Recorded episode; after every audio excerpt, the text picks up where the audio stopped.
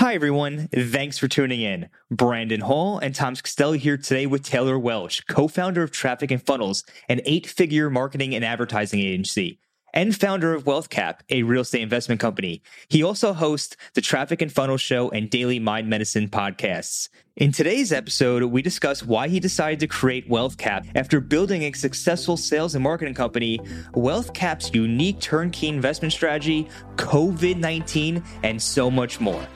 You're listening to the Traffic and Funnels show.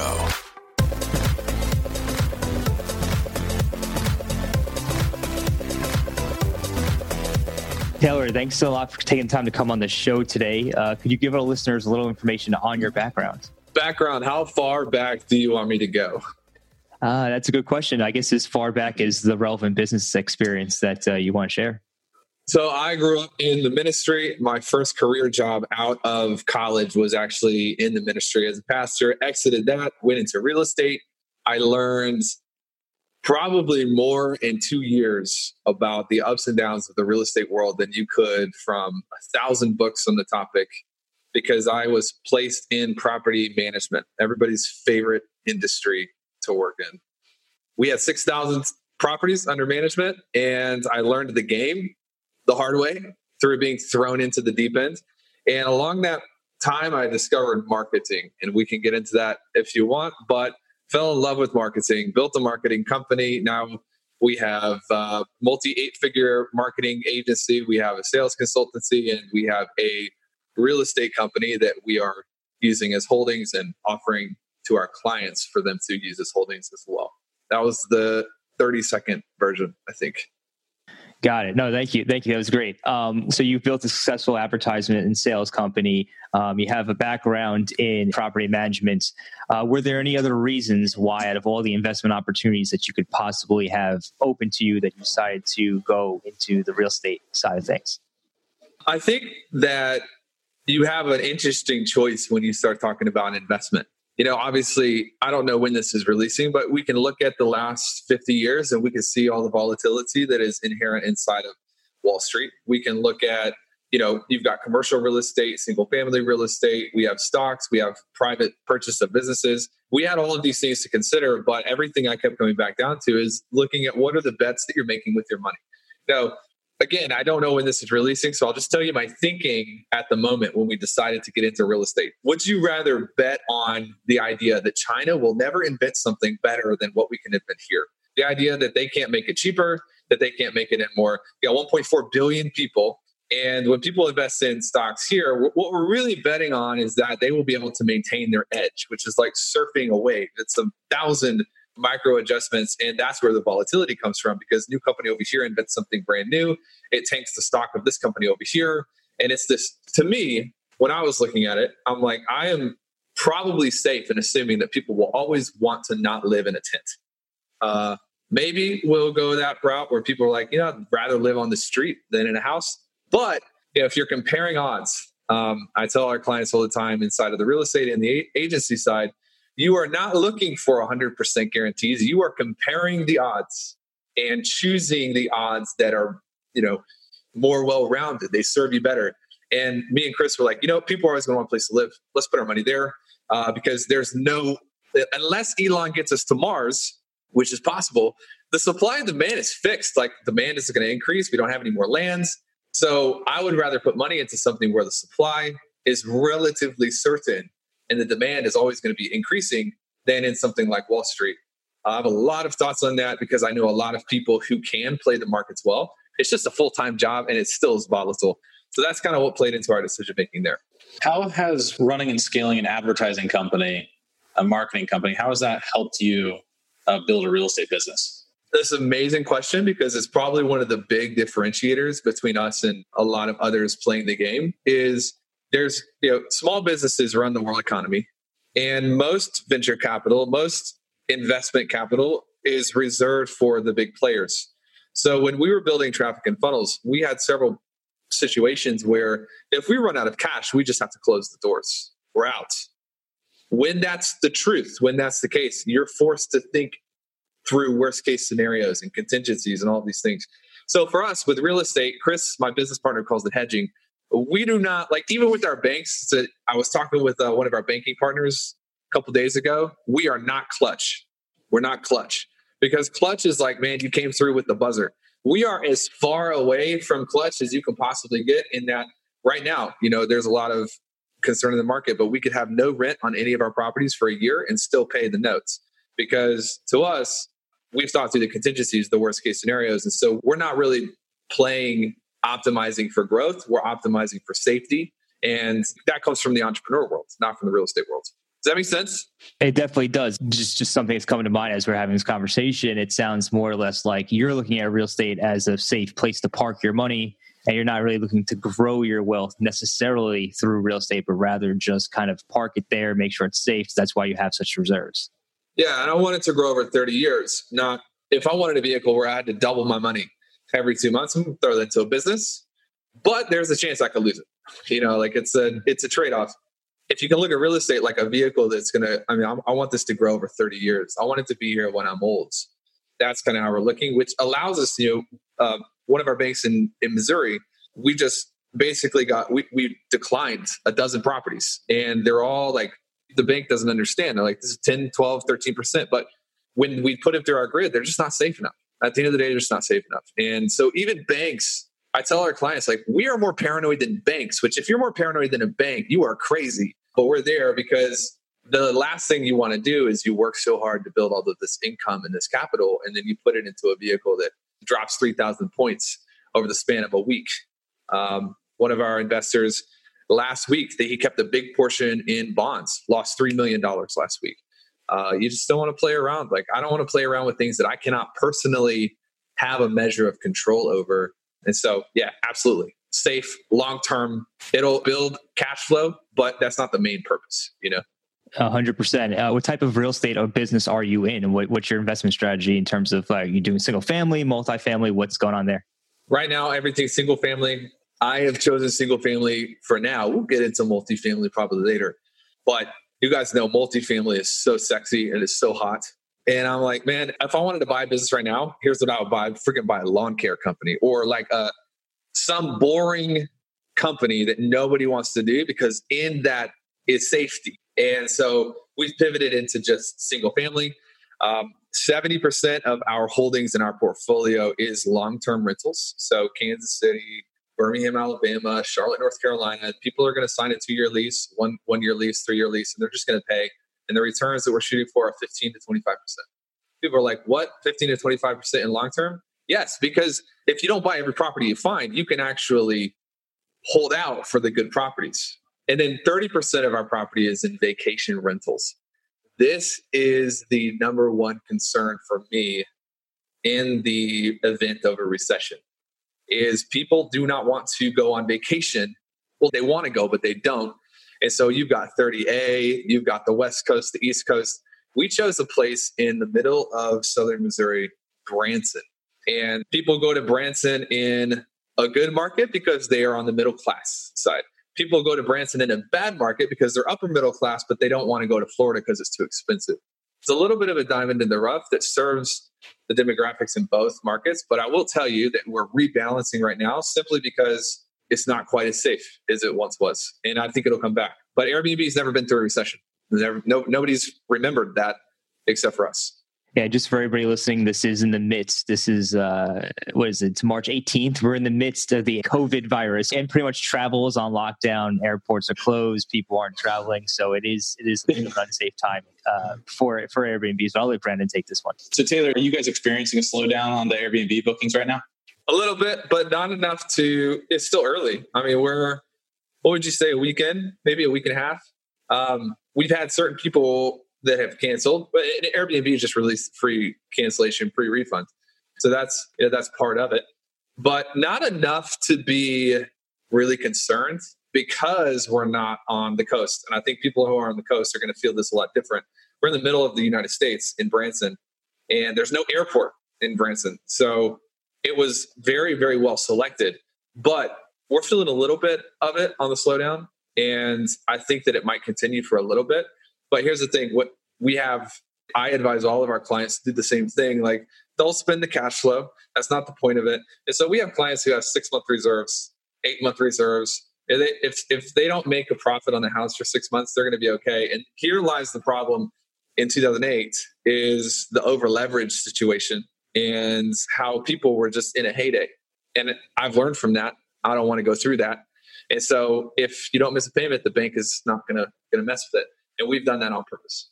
So very good. All right. So so talk to us about your company's process, starting with sourcing properties. Talk to us about how you like go through the rehab process after it's rehabbed and sold to investors. Um, how is property management handled? Talk to us about your company. What what the operations look like? Everything starts with acquisitions. That's the key to the game. Is can you find houses that are undervalued, uh, whether that's distressed properties or distressed owners? In the case of like right now, people are just like, how do I offload this? And we have an acquisitions director who's very strong, and I worked with him for. You know, I worked with them seven years ago when I was learning real estate, and we hire people in the markets, wholesalers, people who drive around, look at properties. We do some advertising on whether people would like to sell their houses. And we just, some of it's old fashioned that your audience probably already knows, you know, like you can find great houses just by driving around neighborhoods. We hire that out, and our grid right now, if I'm allowed to share how we make decisions, is if a house, if we can get it to an A R V with seventy percent L T V cash in the deal, we'll do it. And we'll buy as many as we can. So what that allows you to have is a spread. And I'm, Chris is going to probably be like, bro, you shouldn't share so much on free podcast. But what I found in training, you know, sixty thousand clients from our advertising agent is you can tell somebody everything and most people will still not do it. So I'll just give you everything. So one hundred thousand dollars A R V, uh, if we can get into that house, acquisition plus rehab for seventy grand, done, done. And we're going to keep it. We're probably going to, we, we keep as much as we can. Uh, we have allotted about a million a month that we want to keep personally. And people always forget that we created WealthCap first and foremost for, for me. Like I wanted to find properties. I wanted to put some of our cash out of our bank account into properties, and we could not find someone to do this for us up to our standards. And so the main motivation for us is to find really good deals, and then we give clientele opportunities to purchase those assets as well. We have rehab teams in each of our markets. They go in, they fix everything. If you know we need to change out the H V A C, we do that. We do have uh, strong integrity in making sure that we are renovating for the decrease of capital expenditure for the owner of the property. That means if the roof has three months left, we're probably not going to sell that without fixing the roof. And we provide scope of work, everything like that. We have property management in our markets, and typically we'll we'll send that out in an, into a net of agents, pay a leasing fee, rent it up, and we use a property manager in-house in the market. Make sense? It absolutely makes a lot of sense. So yeah, I know you mentioned that you acquire a lot of these properties and you keep a lot of them yourself. But what do you do? What, do you sell any of these to a retail buyer at the end of the line? Uh, we could. Yeah, we do sometimes. We mostly right now, and I'll just give you actual numbers right now. We have thirteen or fourteen under renovations right now. We're going to keep half of them and sell half of them. And that grid comes from us internally. We want to pick up about a million a month in property. That may change later, but right now that's what we want to do is a million a month. The thing that happened and the reason that this morphs into the to what it is, two thousand nineteen, we had built the teams. And we were just putting money into the market.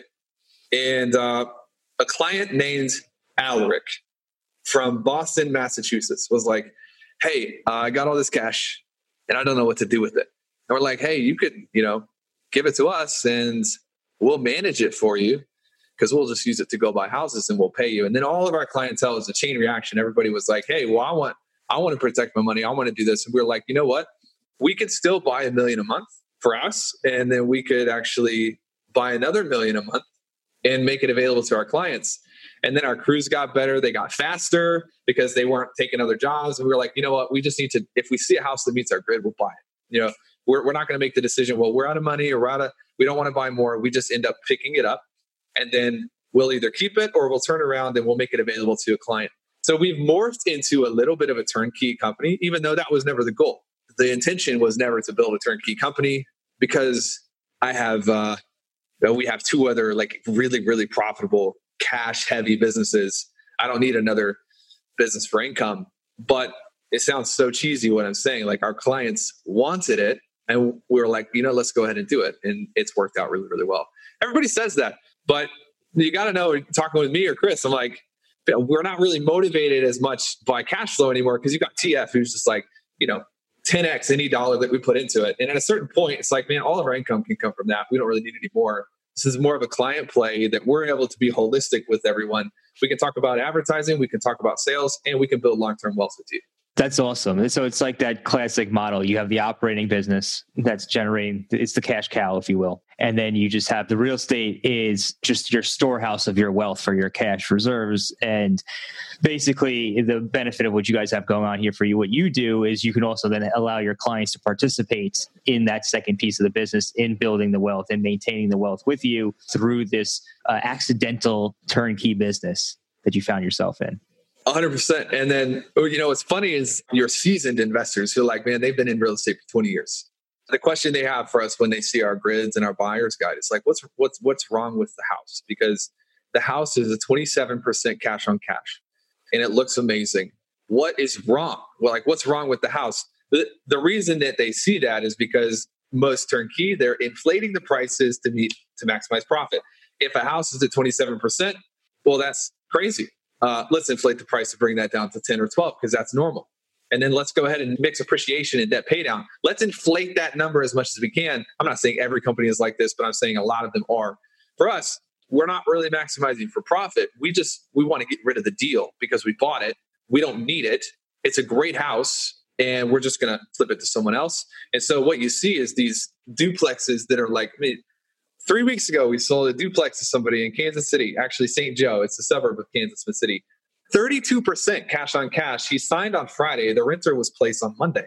And he's like, dude, this isn't normal, is it? I'm like, God, no, this isn't normal. This is just the byproduct of, you know, we're a turnkey company that doesn't really care that much about profit, which is ridiculous. And so a lot of people are benefiting a lot because they're getting access to the company that I've built for myself and for Chris. We're making that available to other people. You know what I mean?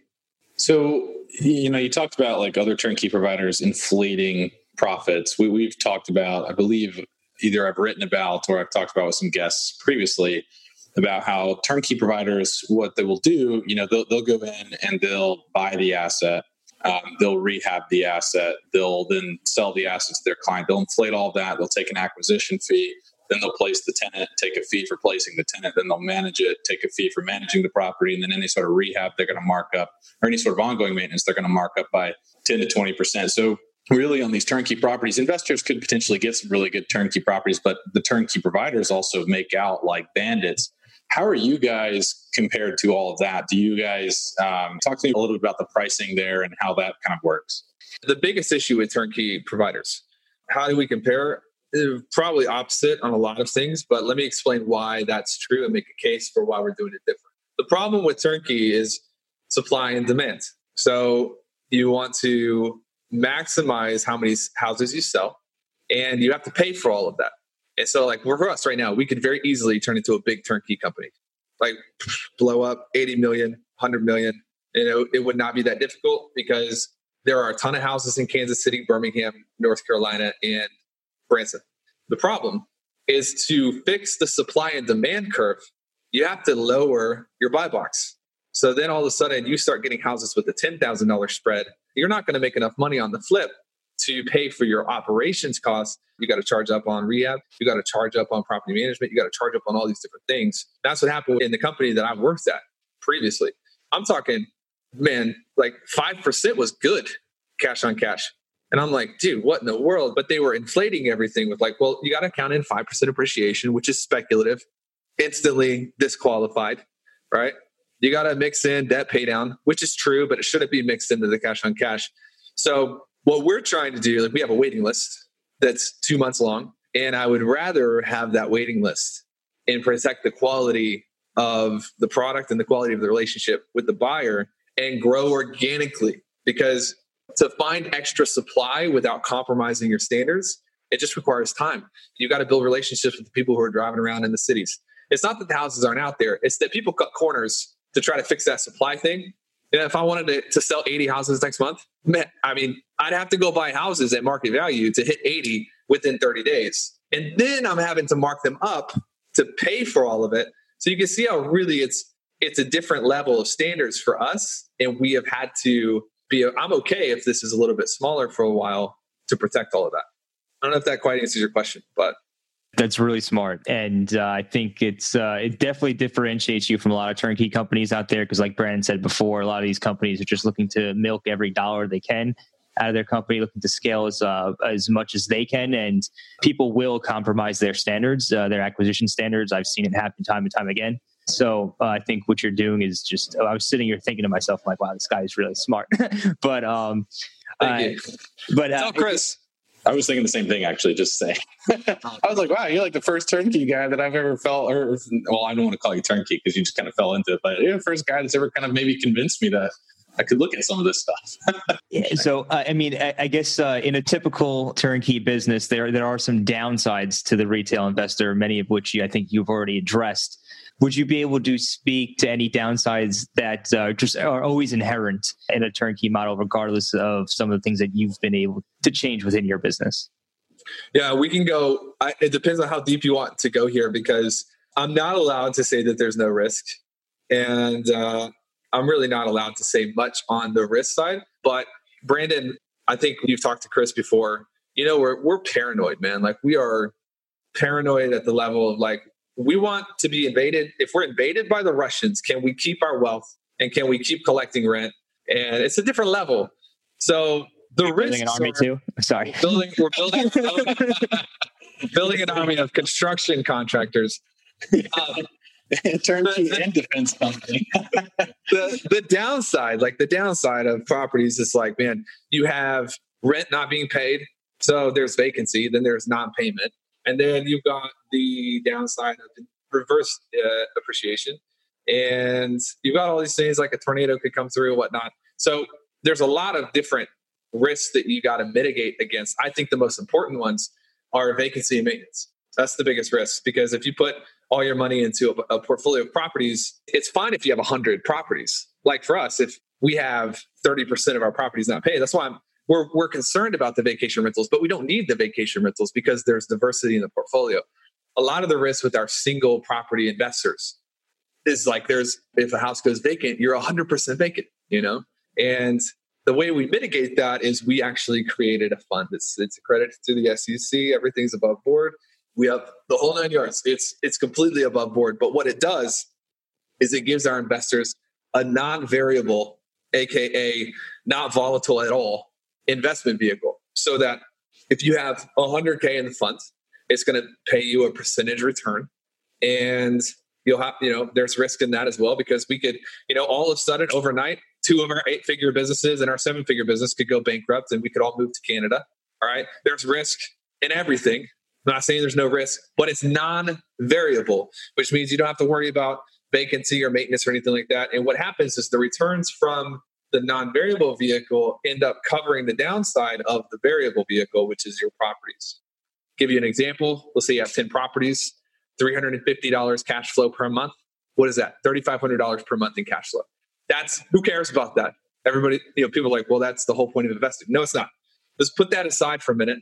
What you need to look at is the mortgages attached to those ten properties. Say it's seven hundred bucks per month, seven thousand dollars.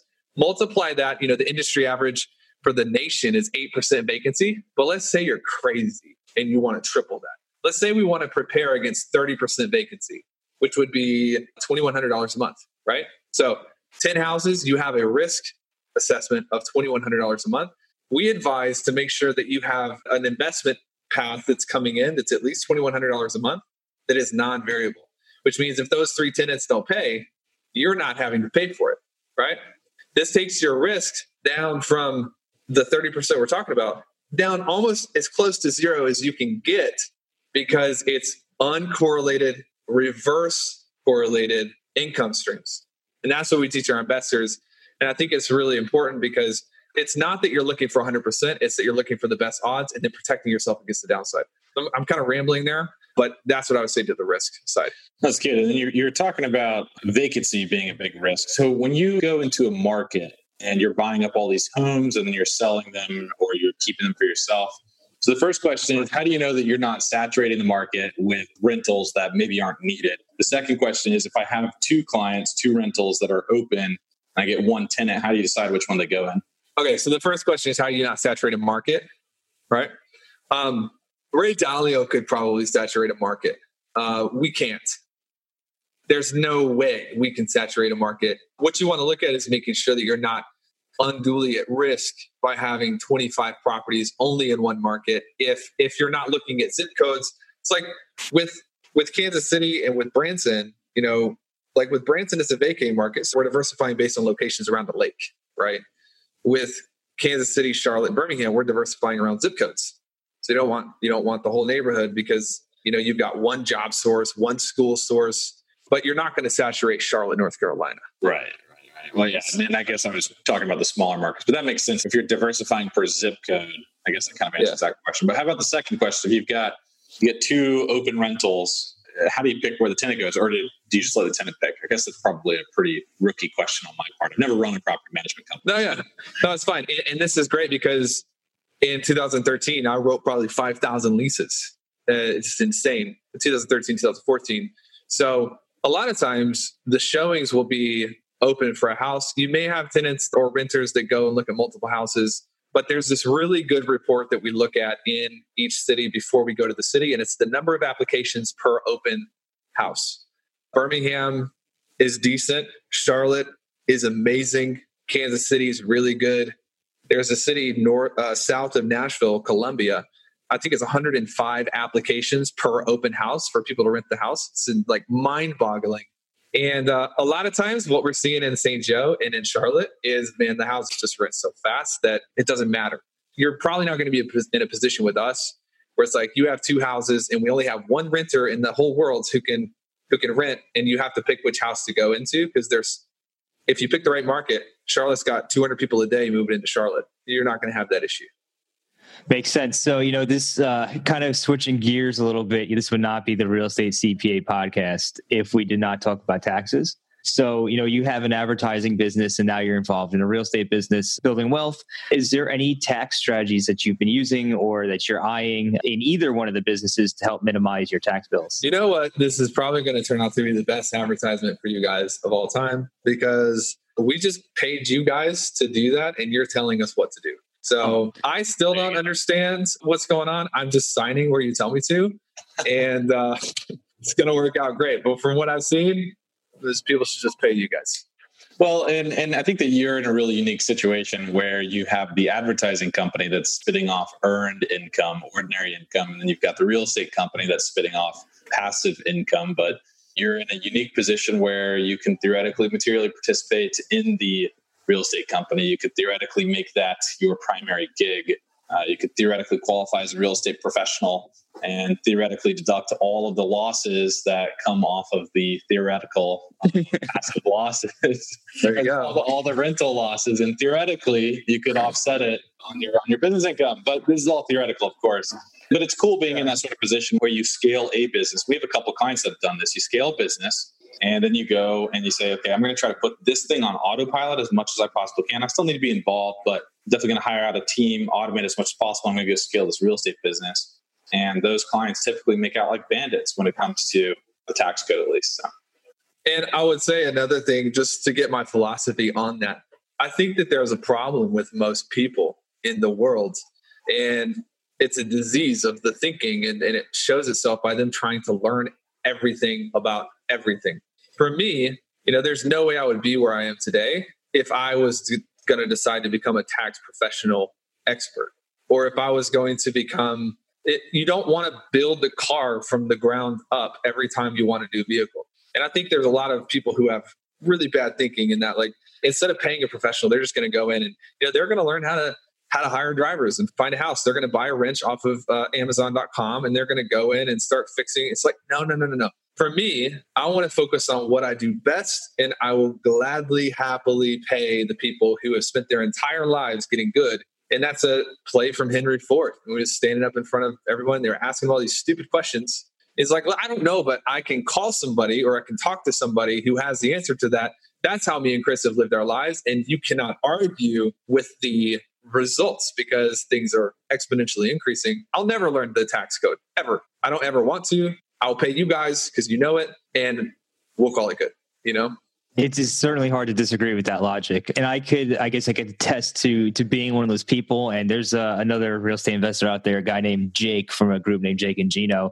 And he always says he has the I'm a mentality. I'm a do this, I'm a do that. And you have to do everything. Yeah. But, you know, as a recovering addict, I guess you could say, of that type of mentality, it is best to, it's best to stick to what you're good at, put all your time and energy into that, make that as profitable as you can, and then outsource or delegate everything else. And uh, it, It, to your point, I mean, the results, you're living testament to those results. So I, I think it's just a matter, if you are one of those people, to seek some help, seek some business coaching, and hopefully they'll be able to help you uh, get out of that type of I'm mentality, because you can't have your hands in everything. You're just not, you're spreading yourself too thin, and you're just not going to be successful at the end of the day.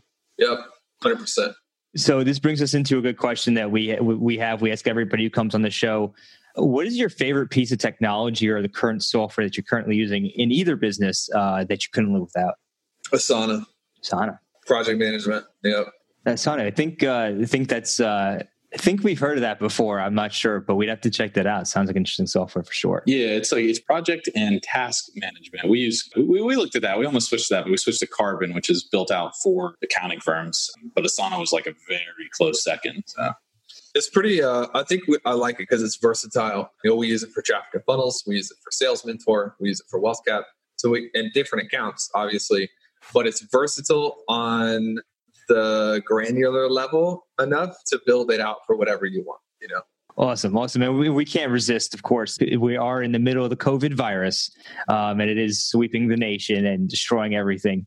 Um, he just sounds so down there, but destroying literally everything. No, I'm, I'm kidding. It's not that bad. Um, but uh, how how has COVID nineteen impacted your business, and what what are you doing for damage control, essentially?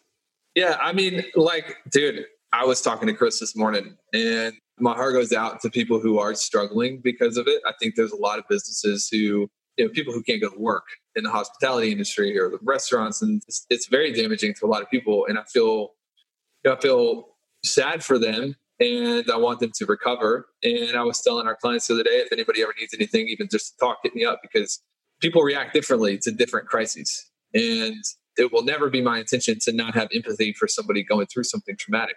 But I was telling Chris, man, I just feel like we have been preparing for this for a long time. Everyone knows that something can't grow indefinitely. We were in the longest bull run, uh, I think in the history of the United States economy, at least, for like every, it was almost like every month that it went by, the more nervous I got, because I'm like, something has to correct. Nobody knows what's going to cause it. And it's almost like the pressure valve releasing. I was talking to Chris. I'm like, dude, I just feel, I'm, I'm glad.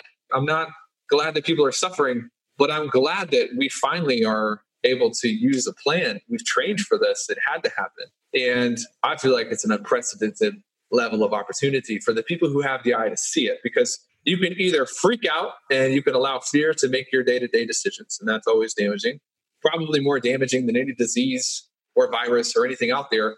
Or you can maintain your presence of mind. You can breathe, go for a walk, and look at this as what it is, which really every problem is an opportunity to advance. All right. And there are some things we're doing, like we close the offices, making sure people know that they can work from home. We want people to feel safe. We don't want people to feel uh, like they're forced to do something, or they're, they're going through a traumatic experience without support. But for the most part, I am more concerned about the raging pandemic, panic, fear. Like, we are our biggest obstacles. And uh, I think we need to get a grip on that. I'm not sure if you'll have to cut any of this out or not, but I'm just saying I'm more concerned about what it's doing to people's thinking than I am for what it's doing to people's bodies. Yeah. You know? Well, it's interesting. I, I read... I don't even remember where I saw this. It's either on Twitter or like Reddit or something. But the guy is basically, he runs a business where he consults other C E Os, and he called a hundred of them up last week. Last week, for anybody listening, we're recording this on March eighteenth. So last week was March ninth through thirteenth, which was where all of this was really hitting the fan pretty hard. And so he called called up a hundred of these guys and and women and asked them a series of questions. And after that, he was able to group their answers into three buckets. There was the fear-based C E O. There was yes. the um, I don't remember. I don't remember what the Todd. middle bucket was. Who? Yeah. Todd Herman is the one that. Yeah, yeah, yeah, yeah, yeah. Todd Herman. Yeah. So, so he said there's the fear-based C E O, and then in the middle there's like the there's like uh, apathetic or something. Yeah, apathetic, and then there was the strategic thinking C E O. And the fear-based C E O consumed ten x more media than the strategic thinking C E O. And they were yeah. way more scared and worried, and their emotions were getting involved in their strategic thinking. The strategic thinking C E Os were nervous, but they had sat down with their advisors, with their team, whatever, and they drafted up a plan. They put it in writing. They just said, you know what? Look, when when things hit these marks, then this is what we're going to do. And he just said that those guys are just much more, they're not consuming as much media. And they're just, he, he, I think he felt, maybe he didn't, maybe this is just me interpreting, but basically felt that the strategic folks are going to, they're going to make better decisions, better chance of survival.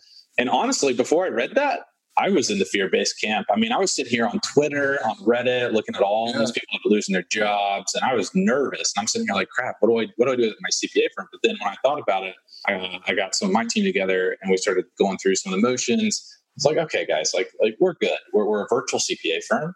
We're, we're perfect from an operational capacity. Our, some of our clients might end up suffering, but let's go ahead and figure out how we can start advising them on that. And let's not make irrational decisions. Let's just think about it. If we can, all we have to do is survive, you know, all we have to do is survive.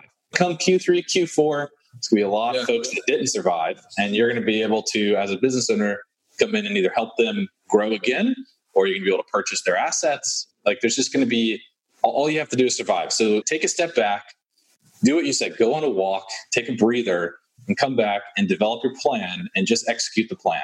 Make it very objective. Just execute the plan. Yeah, let time do its work. I think people's greatest assets are thinking and your time. That's it. And we are a week into this, and we, there's been no time. Like you're saying, Q three, Q four. Q four is going to be one of the greatest quarters, I think, in the last twenty years, unless you like capitulate because of fear. You know, so that's what it's all about: is surviving and, and letting time do its work. I agree with that one hundred percent. You know, one one comment I'll make on this, and then we'll we'll wrap up with the last question is, uh, you know, I, I hate to say it like this, but it was almost like I was waiting for this moment for a long time, and I hate to see it come as the way it did um, in the coronavirus. But uh, this is going to be the two thousand eight. This is your time. People have cash on hand. People who could accumulate cash still within this period. Uh, it's going to be your time to buy a lot of assets at bottom prices and uh, ride the wave up, ride the wave up again. I mean, if you look at the bull run we just went on for the last eleven years or so, uh, this is your opportunity to get on the bottom of that wave, just ride it up. So, uh, you know, people out there panicking, selling their stocks and stuff uh, may want to reconsider that, but this is the time to prepare for, for what's next. But Taylor, I want to thank you for taking the time to come on the show today. How can our listeners learn more about your businesses, whether it be Traffic and Funnels or, or your turnkey business? How can they learn more about those? Um, yeah. So there's a website, wealth cap holdings dot com, wealth cap holdings dot com. Uh, there's a couple books. We have resources there that are free. And when you go to that site and you download the book, it'll send you to a U R L, which is our Facebook group, which we always are posting inventory, training, et cetera. Um, can I get multiple links or, or just one? Nope, uh, only one. No, okay, okay. It's not easy one. It's not just easy one. one. This one is mine. Okay, I have to pay. I have to pay for extra. Um, I think. I think right now something that has nothing to do with real estate, but is really, really important, is we launched a a daily mindset podcast about three weeks ago, and man, the the thing that people are commenting on more than anything is this podcast because it's three or four minutes long every single day, Monday through Friday. And, you know, we're not going to talk a ton about real estate on that podcast. We have other podcasts for that, which we can share with you. But this is the thing. Investors all over the world, the ones who win are the ones who protect the way they think, first and foremost. Everything else is an outflowing of the way you think and your mental mindset. I was telling some uh, clients the other day, and my mindset has been trained for this, trained to the level of impenetrability, where I can take advantage ethically, morally of whatever situation is in front of me. And I do a lot of training every day, a couple minutes on how are, how are the most successful clients we have, the most successful investors we have, how are they thinking through the ups and downs of life, business, et cetera.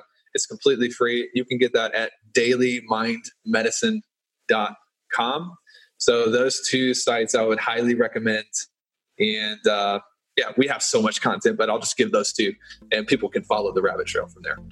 Awesome. Awesome. Thanks for sharing that with us. I'm definitely going to check that out. And I uh, want to thank you again for joining us today and uh, stay safe during the COVID crisis. Yes, you as well. Thanks for having me. Thanks for listening. For more from Chris and Taylor, visit traffic and funnels dot com and get a free gift just for being a subscriber. That's traffic and funnels dot com.